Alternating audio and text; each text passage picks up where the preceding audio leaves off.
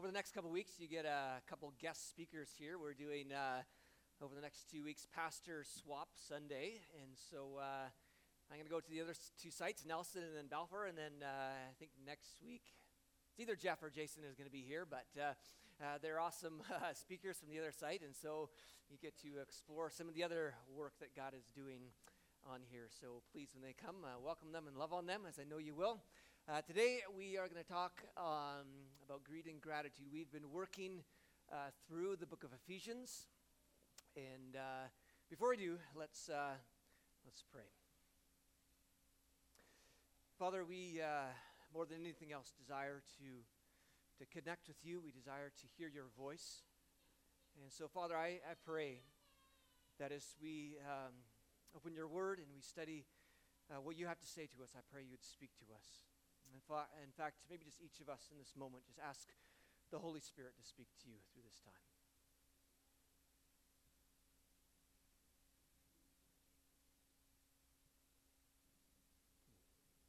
Amen. Amen.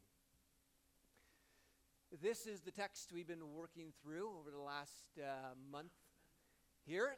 It says, among, uh, among you, there must not be even a hint of sexual immorality or of any kind of impurity or of greed, because these are improper for God's holy people. Because we have a new identity, uh, we are to live in a different way. And over the last four weeks, we've been talking about good sex, bad sex, based on verse 3 there. And then it says, Nor should there be any obscenity, foolish talk, or coarse, coarse joking, which are out of place, but rather thanksgiving. So he says here that there's not to be obscenity or foolish talk or coarse joking that, that comes out of our, of our mouth. And this is really a play off the verse that was uh, just a few verses before this. If you remember, we talked about this probably in October. It's been, it's been going through pretty slow here. Well, I guess we did the Hearing God series, that's why. Uh, but Ephesians 4.29 says, Do not let any unwholesome talk come out of your mouths, but only what is helpful for building others up according to their needs, that it may benefit those who are listen, uh, who listen. And we need to make sure we understand the point of this text because sometimes, you know, really religious folks look at this text and uh, they will see that this only has to do with things like swearing or something like that. And, and they hear someone swear and they freak out, but at the same time, they go around and are super judgmental and gossipy. And the main point of this text is about judgmentalism and gossip. Pretty much 99% of the time, when the Bible talks about words that come out of our mouth, it is speaking about the way we talk about others. Uh, the Bible mentions things like gossip and slander over 50 times. That our words are to be words that, as it says here, the second part of this text, uh, to be words of thanksgiving. Now, we better make sure that there are more words of thanksgiving coming out of our mouth towards people than criticism. Our words are to be described as thankful words. Uh, Ephesians 4:29 says, "But only what is helpful for building others up according to their needs. Notice he says only. The only words that should come out are those that are actually helpful in building others up, that it may benefit those who listen. And so our words are to be filled with thanksgiving. Our words are to be words that, that actually build each other up, not tear them down. And they're to be words that actually benefit those who hear. And when we get stuck in criticism and gossip, I mean, it's just a sign that, that something's not right in our heart. And in fact, this is what Jesus said in Matthew 12. He said, The mouth speaks what the heart is full of. The mouth speaks what the heart is full of. And if you find there's anger and gossip and judgmentalism and criticism constantly flowing out of your mouth, then it's a heart issue. And the heart issue is probably that you are not finding your identity in Jesus, but you're trying to find your identity in looking impressive, or someone just hurt your pride, or that you are trying to build yourself up by tearing others down when really you're already built up in Jesus. You don't need to do that. And so, it, again, as we've been talking, even with, with sexuality, it goes back to, to the heart. And Jesus in John 10 said, The thief does not come except to steal, and to kill and destroy. But Jesus came that we may have life and have life more abundantly. And really, our words can fit into one of these two ministries there's the ministry of Satan and the ministry of Jesus. The ministry of Satan in this world is to kill, steal, and destroy. The ministry of Jesus is to give life and give it abundantly. And our words can fit into one of those two ministries. Your words can either be a part of the satanic realm, constantly killing, stealing, and destroying life from people, or your words can be part of Jesus' kingdom. As you give life, as you give words that build others up, as you help people, sometimes those may even be tough words, but they're life giving words. This is the kind of language that, that God uh, calls us to. But that is not the point of the message today because we did a whole message on that a few months ago. You can probably found it, find it online. But as I was praying through this text, saying, God, what do you want me to speak on? Because there are a lot of things we could talk about. Uh, he highlighted these two words for uh, to me, and that is the words of greed and thanksgiving. So we're going to talk about uh, greed and thanksgiving. And as we talk about that, uh, one of the great texts on the subject is found in Luke chapter 12. And I find there's a lot of misunderstanding about what greed really is or what it looks like within the church. And so I want to talk a little bit about that today. This is a story in the Gospels. Jesus is in this crowd, and it says that someone in the crowd said to him, Teacher, tell my brother to divide the inheritance with me. There was a family dispute going on between money, and I think a lot of us, maybe even all of us, know how money can divide. Uh, when someone passes away in the family, there's family squabbles, or you know, spouses fight over control of the money, or whatever it might. Money can really divide, and obviously it was dividing somewhere in this family, and so this this person asked Jesus to settle this dispute. Jesus says, "Man, who appointed me a judge or arbitrator between you?" He refuses to get involved in this squabble. And the reason, as we're going to see, is because he knows what is going on in this person's heart. I mean, maybe he was just in his reasoning, but Jesus is always cons- concerned about what is going on in our hearts. Everything, the heart is a wellspring of life. It's what's going on in our hearts. And Jesus understands that there's something off about this man's heart. And part of it is his pride and his greed. So then uh, Jesus says to the crowd, because maybe everybody heard this, he uses this as a lesson. He says, Watch out, be on your guard against all kinds of greed. And this is one of those things, I don't know how often we're actually watching out for this. I mean, are we actually watching out for greed in our lives? I mean, usually not really. I mean, uh, but Jesus actually says we need to watch out for it. And the reason, he says, is that life does not consist in the abundance of possessions that our life does not consist in the abundance of our possessions. Now, our culture teaches us that life is found in the abundance of our possessions. I mean, this is what our culture says that the more stuff you have, the more money you have, the more things you have around us, the more life you're going to have. It's not abundant life in Jesus, but it's, abundant life in, in your stuff. I mean, do, do you believe what Jesus is saying here? that life does not consist in the abundance of our stuff. Now, sometimes I know me, I usually say, well, you know, I'd like to try. You know, I like to like to try maybe because eh, because sometimes when you get stuff, it gives you a momentary joy. But this is where we need to take a lesson from from Solomon. Do you know if you go on, on the internet and you look at the top 10 richest people in all of history, that King Solomon was like three times richer than anybody else?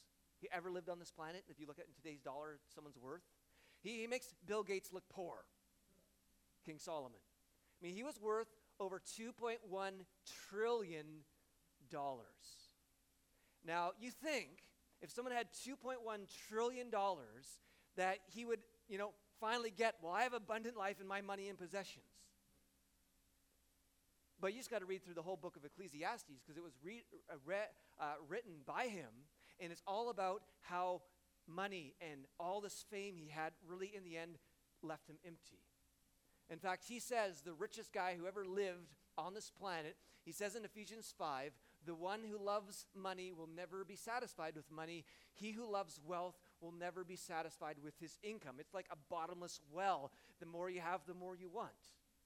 You get something new, there's always something newer and more fancy. And, and the culture lies to us saying, that life is found in the abundance of your possessions. That if you just get this, a new one of those, finally, you're really going to be living it. And we know what this is like. We get it, and we're super happy when we're shopping on Amazon or, or at uh, whatever store, and you get it, and you're super thrilled, but then you're empty again. And you need something newer, you need something bigger, you need something better, you need something from different because possessions and money don't really fully satisfy. It is only Jesus who satisfies. Jeremiah 2 says, My people have committed two sins. They have forsaken me the spring of living water and have dug their own cisterns, broken cisterns that cannot hold water. I mean, the picture of someone turning from this fresh water and thinking that they can find lo- uh, life in a muddy puddle. And, and we do this. I mean, I do this at times. I mean, you think, man, I just got life, and if I just get this new thing, and, and really, there's only one thing that will truly, truly satisfy, and that is a rich, deep relationship with Jesus. Philippians 4, Paul said, I have learned to be content, whatever the circumstances.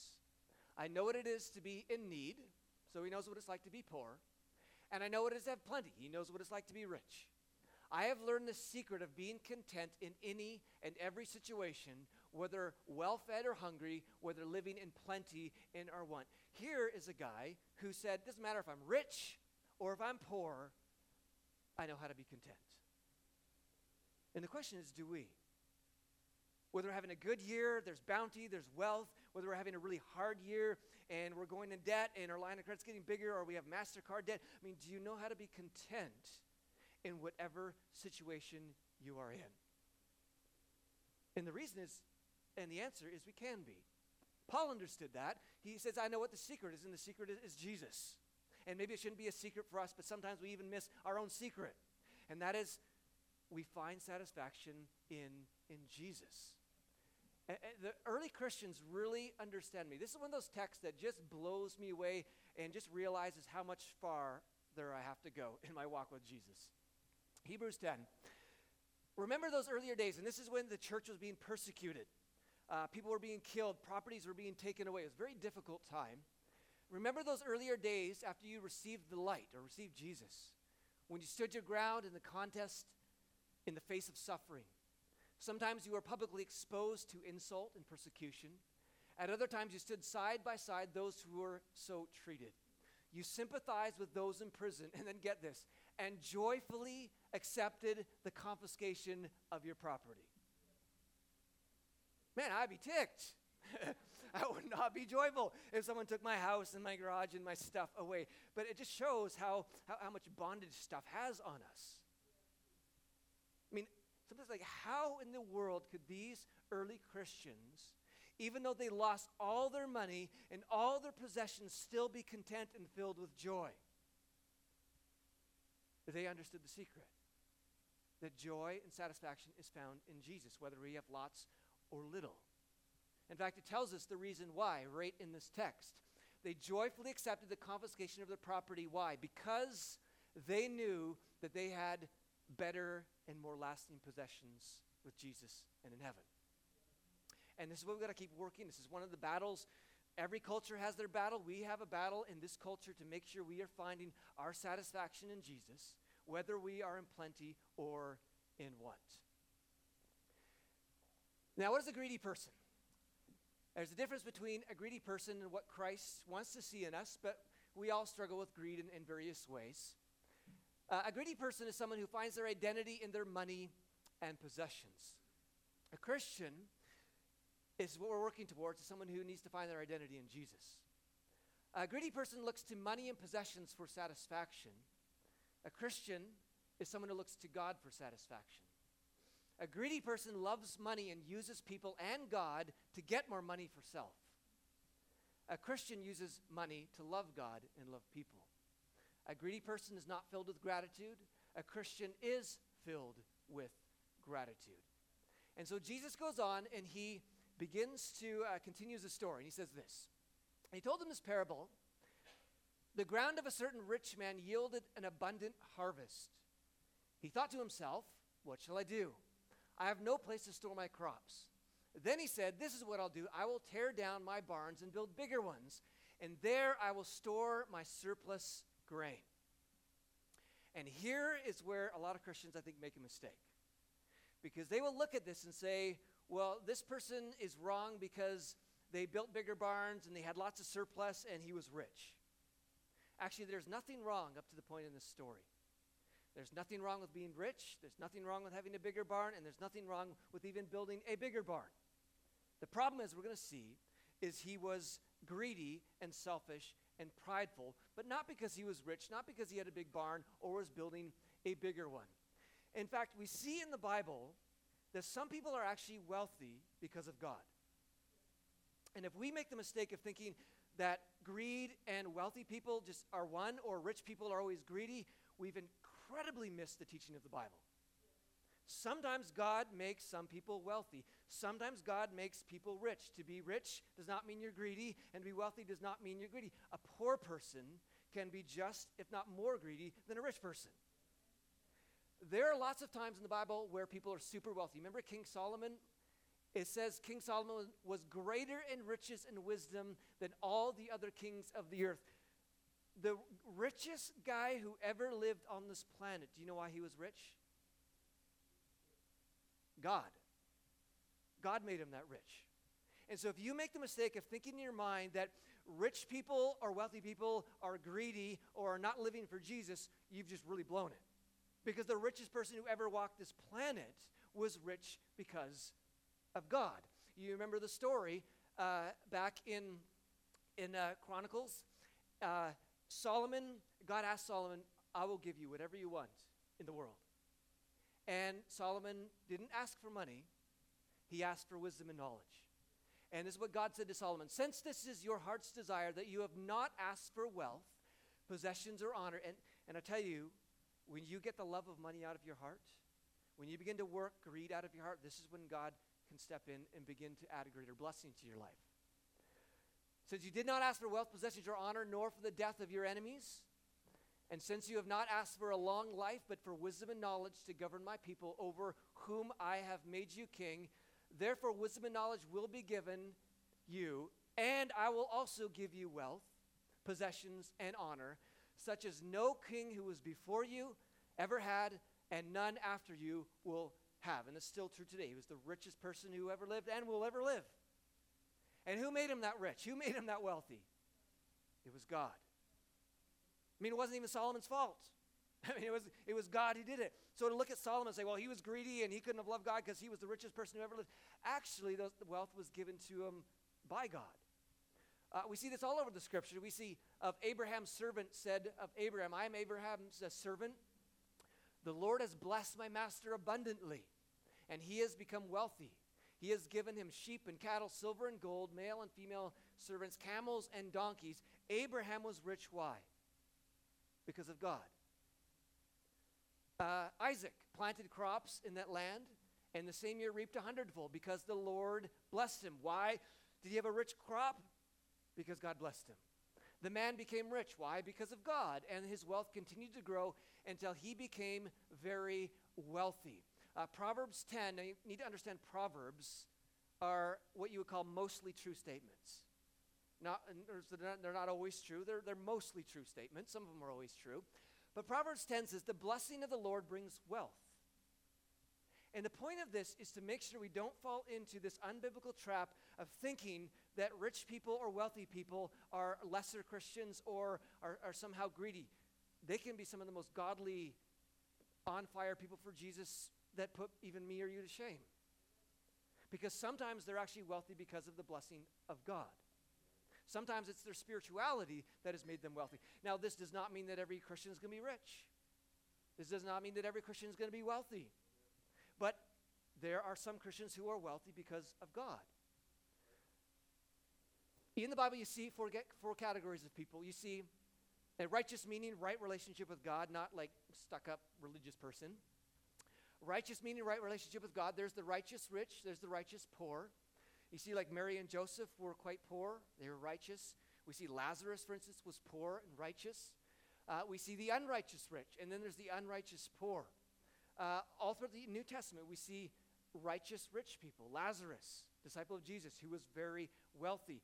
Where did the early Christians meet? They met in homes, mostly, almost all the time, in the homes of wealthy people because they had homes big enough to fit a church in 20, 30 people. They met in the homes, and you see all through the New Testament talking about wealthy Christians. To be wealthy does not mean greedy. You got to get that out of your mind. Sometimes people are wealthy because of the blessing of God on their life. In fact, this idea of barns and bigger barns and full barns, meaning someone's greedy, is just wrong. Sometimes people have full barns again because they've been blessed by God. In fact, if you do a study in barns, which I did, it's a weird study to do in the Bible, but it talks about barns and God's blessing. Proverbs 3 Honor the Lord with your wealth, with the first fruits of all your crops, then your barns will be filled to overflowing, and your vats will brim over with new wine.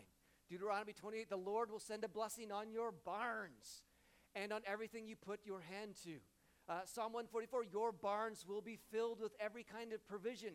Our sheep will increase by thousands, by tens of thousands in our field. Sometimes people have full barns and need to build bigger barns because God has blessed them. Now, it's also po- uh, possible that they did that through unrighteous wealth. They're stealing, they're doing horrible things. That's a possibility. But again, the Bible says sometimes people are rich and wealthy because of the blessing of God. And that's intertwined with what Proverbs says that if you work hard, you tend to usually make more money than if you're just lazy and don't do anything. Proverbs talks a lot about that, and that's the mystery of sovereignty and free will, but that's not the point of today. But some people are wealthy because of God. And so the problem is not barns or bigger barns, but Jesus goes on to tell us what the problem is. So then he said, This is what I'll do I will tear down my barns and build bigger ones, and then I will store my surplus grain. Nothing wrong with that. But here's the problem. And I will say to myself, You have plenty of grain laid up for many years. Take life easy, eat, drink, and be merry. Then God said to him, You fool, this very night your life will be demanded from you. Then who will get what you've prepared for yourself? This is how it will be for whoever stores up things for themselves, but is not rich towards God. The problem is, you notice, he's prepared for himself stores up things for themselves, and does not have a rich relationship towards God. The issue is issue of pride, of, of ingratitude, of selfishness, of not wanting to be generous, not wanting to be thankful, and only thinking of self, and not finding satisfaction in God. When God blesses us with stuff, uh, it is a test in certain ways. Uh, God, for instance, will test us with our own wealth. And I mean, it doesn't matter how poor you are here, even if you had uh, uh, a struggle paying rent this month. I mean, we're just rich compared to most people in this world. Uh, but God tests us with our own wealth. He tests us in two ways with our wealth. Are you going to go to pride, or are you going to go to shame, or are you going to come to me in thanksgiving and gratitude? It's a test of pride. This is what it talks about in Deuteronomy 8. When you have eaten and are satisfied, praise the Lord your God for the good land he has given you. In other words, be thankful. Be careful that you do not forget the Lord your God, failing to observe his commandments, his laws, and his decrees that I am giving you this day. Otherwise, when you eat and are satisfied, when you build fine homes and settle down, and when your herds and flocks grow large and your silver and gold increase, and all you have is multiplied, and that's all a blessing from God. Those are from God, it talks about. But it says this is the warning of pride. Then your heart will become proud, and you will forget the Lord your God, who brought you out of Egypt, out of the land of slavery. And this can happen to us. Uh, we're empty, we're down, we're in trouble, we're we just realize we need something greater than ourselves and we meet jesus and we're forgiven we're delivered from the land of slavery and, and maybe god blesses us and, and we appreciate life and we get to settle down and get comfortable and we end up in pride. We say well maybe i don't need god so much anymore. I think i got everything together. And the reason you have things together is because of god but it's that very thing that, that causes you to fall away from god. And so he says be very careful that you stay in an attitude of humility gratitude and generosity. And it goes on. He led you through the vast and dreadful wilderness, that thirsty and waterless land with its venomous snakes and scorpions. He brought you water out of hard rock. He gave you manna to eat in the wilderness, something your ancestors had never known, to humble and test you so that in the end it might go well with you. You may say to yourself, My power and my strength of my hands have produced this wealth for me. You got to be careful about that. Because we, we could fall into that. Well, it's my hands and my hard work that produced this wealth for me. You know, I've built a lot of things around my property. I got like a Wood-Mizer sawmill and I built a garage and all this kind of stuff. And I can easily stand back and say, look what I did with my hard work and hard labor. And yeah, that was partly my work. But we got to realize who keeps my heart beating. We got to realize who is allowing us to breathe. You got to realize the one who allows me to walk. And I mean, all it says, every good and perfect gift is from above we receive so much more grace. It doesn't matter if you're a follower of Jesus or not, we receive so much more grace than we ever realize. And this is why we got to be really, really careful that we don't fall into pride saying, I got this all, it's because of me. God is, God is behind much more than we realize. But remember, the Lord your God, for it is He who gives you the ability to produce wealth. Again, saying here that wealth sometimes comes from God. Some people are rich because of God. But the, is, is, are you going to end up in pride? It, it's a test. Is your heart going to be able to handle wealth? It's a test. 1 Timothy chapter 6 says, Command those who are rich in this present world. Again, he says nothing bad about rich people here. There's nothing wrong with rich people. But he's saying something towards rich people. Command those who are rich in this present world not to be arrogant, nor to put their hope in wealth, which is so uncertain, but to put their hope in God, who richly provides us with everything for enjoyment. In other words, don't find your satisfaction in money, even if you have money. It's found in God. Command them to do good, to be rich in good deeds, and to be generous and willing to share. In this way, they will lay up treasures for themselves as a firm foundation for the coming age, so that they may take hold of life. Notice that that is truly life. True life is found in Jesus, not in money. So Paul says to those, all of us here who are rich in this world, we got to be thankful, we got to be generous. We can't put our hope in wealth, but we need to make sure that we stay humble. God will test us with our own life to see if we fall into pride. But there's an opposite thing we can do, and that's the test of shame. And sometimes this is what we miss with wealth. That we can end up in a place of shame where we as Christians, some we get ashamed of God's blessings. Maybe you are wealthy and God has blessed you tremendously and you feel ashamed of it because you're like, well, I don't think I should be wealthy because, you know, I just I just feel that's bad or whatever it might be. Proverbs 10:22 says, "The blessing of the Lord makes a person rich and he adds no sorrow with it." That you shouldn't be ashamed of God's blessing. If you're one of those people who's been blessed with wealth and blessed with riches, don't be ashamed of it. And sometimes I, I, find sometimes people can be ashamed of it. They're always explaining away how they got it, or always trying to explain away, well, I got that at Value Village, you know, or whatever. They're kind of ashamed of what God has given them. I mean, if I gave you a present and you always hid it and you were super ashamed of it and you're like always trying to explain it away, I'd like, that's not being thankful. 1 Thessalonians 5 says, Give thanks in all circumstances, for this is God's will for you in Christ Jesus. If God's blessed you with wealth, don't be ashamed of it. And sometimes uh, wealthy people can fall into shame because, rightly so, they've been hurt by other people who come along and just expect that they should get from them or expect that, you know, they should pay for everything or whatever. But there, this is a test as well. And the test is this Are you going to fall into pride or shame, or are you going to be where you should be? And that is walking with a heart of gratitude. Pride says, I've earned it, it's all mine, I want more. Shame says, I should not have it, I should feel ashamed. Gratitude simply acknowledges God's blessing and provision. And so this can work in, in, in various ways. Uh, for instance, pride will always want people to think you paid more for it. Shame will always want people to think you paid less for it. Gratitude is just honest and is thankful to God. And so, I mean, let's say someone comes up to you and say, wow, really nice house. Pride would say, yeah, it's a bit too low class for me, actually, you know. After I do all these things, then maybe it'll finally suit me. Or you say, you know, I, I paid this much and really actually paid less because you, just want to want people to think you're just this amazing person. It's pride. Shame wants people to think, think you paid less, and so you just explain it away. Well, actually, it was a foreclosure when maybe it wasn't. Or you had all these problems when maybe it really didn't. You just trying to explain it away because you're ashamed of God's blessings. Never be ashamed of God's blessing. Or you can just be grateful and you can be thankful. And you say, you know what? I thank God. It's a blessing. Maybe someone comes up to you and got some fancy shoes on or whatever, and someone could say to you, Wow, those are nice shoes. Pride will say, Well, I actually got 10 more and you should get some because yours are really ugly. or whatever, I don't know. Shame would say, Well, you know, I don't know I'd say, got them at Value Village or something like that when you actually got them at a, a legit shoe store or something. Uh, you just want people to think you paid less.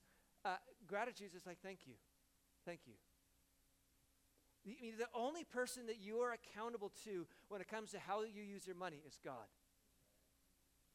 So don't become prideful, don't become shameful, just be thankful and be filled with gratitude for the blessings of God. Now, the other test is jealousy. Not only would God test us with our own wealth to see if we're going to move towards pride or shame, but God will test us with other people's wealth through jealousy. Is what Deuteronomy 5 says You shall not covet or be jealous or desire, be bitter, or whatever, over your neighbor's wife.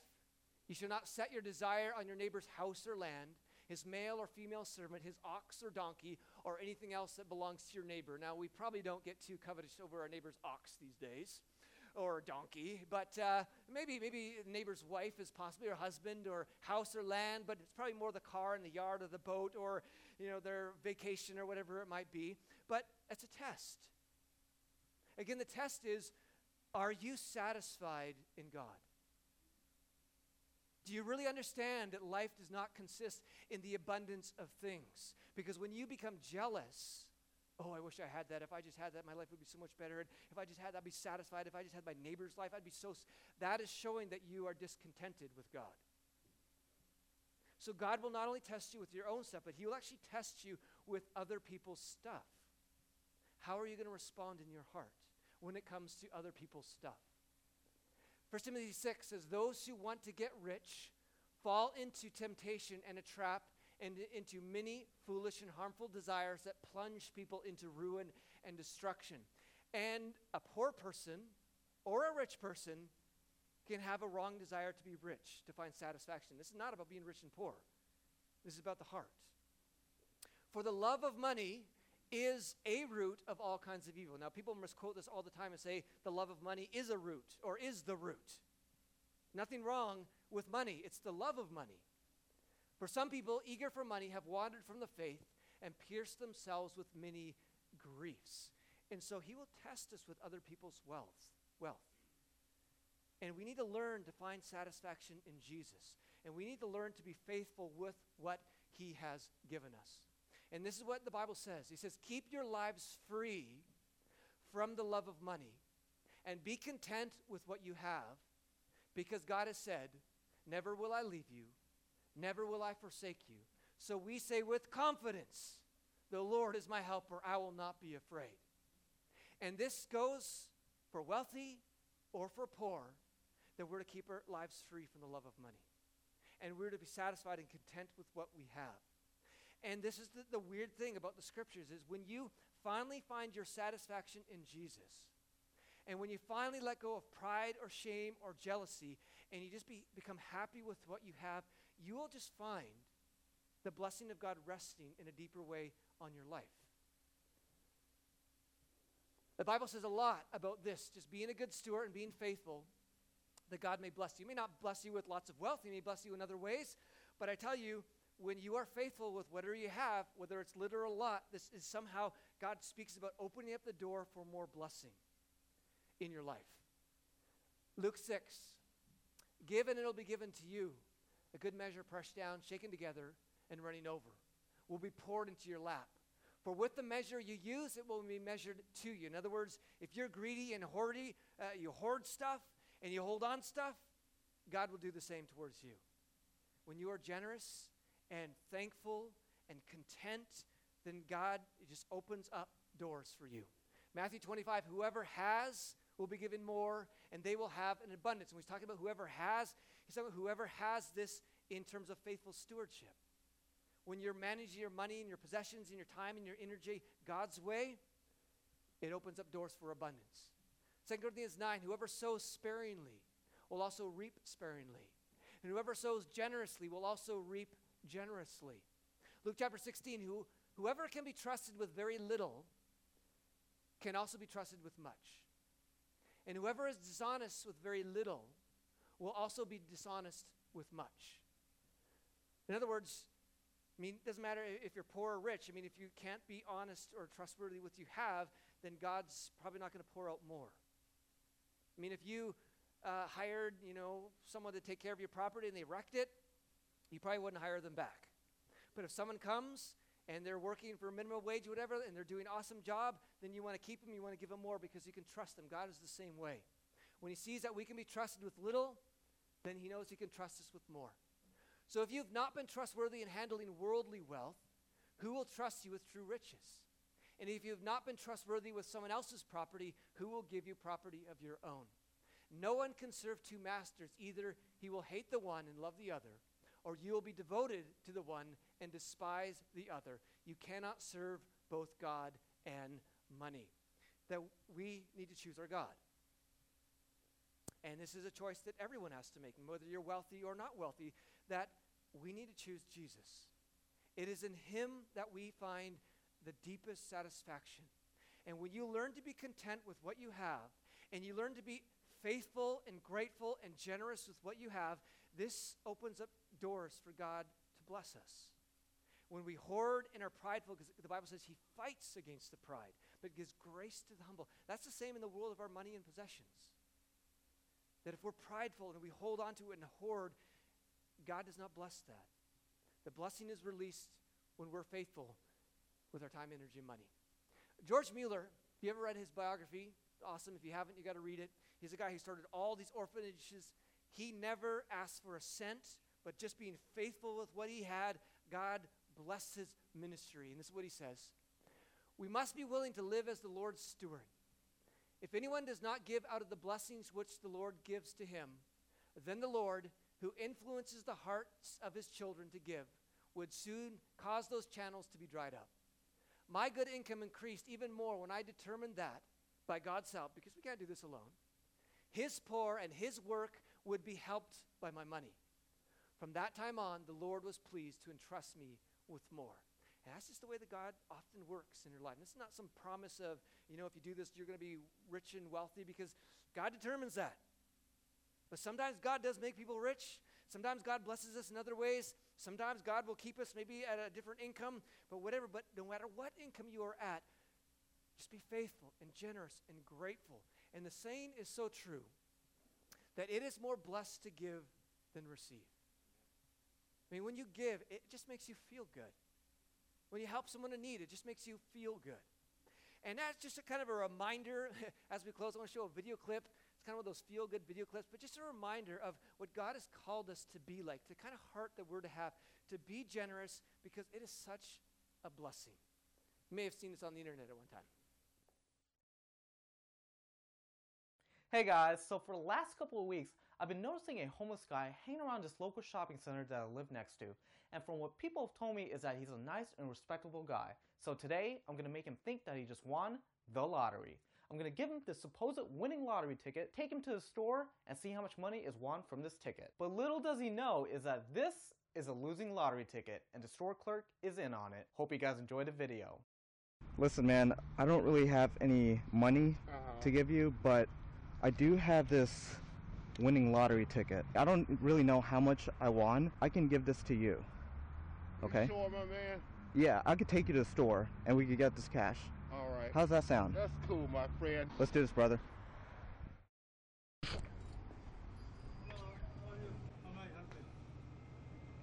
I just want to see if we won. Oh my god. Guess what? $1,000. $1,000?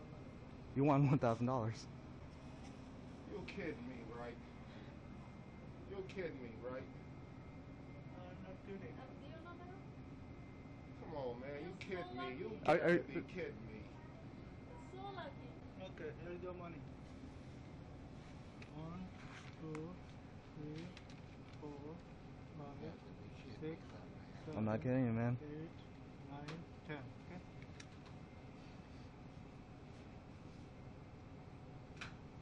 Okay, thank you. Good luck. I want to share it, my friend. Oh, come on. That's all yours, man. To share it, No, that's all yours, man. This right here will be enough for me. It's all good. I would like to share it with you, big guy. You earned it. You won the lottery, man.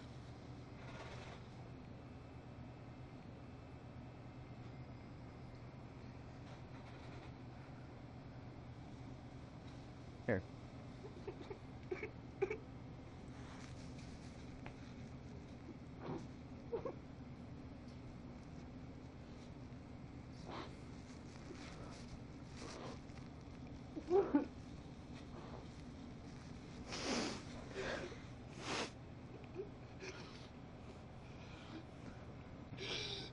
Let's get out of here. I've been doing this for a long time. A long time. I never, never, friend, had somebody do what you just did, friend. Never. And notice what he did when he got. First inclination was was to give. And that is to be our heart. God, God has blessed us in so many ways. Let's pray. God, we thank you, God, that you have blessed us in so many ways. God, whether we are uh, wealthy here or not wealthy here, God, we, we just thank you, God, for the many blessings in our life. And God, we just uh, pause in our own hearts, God, and we ask you, uh, Holy Spirit, uh, what do you want to say to us through what we've heard today?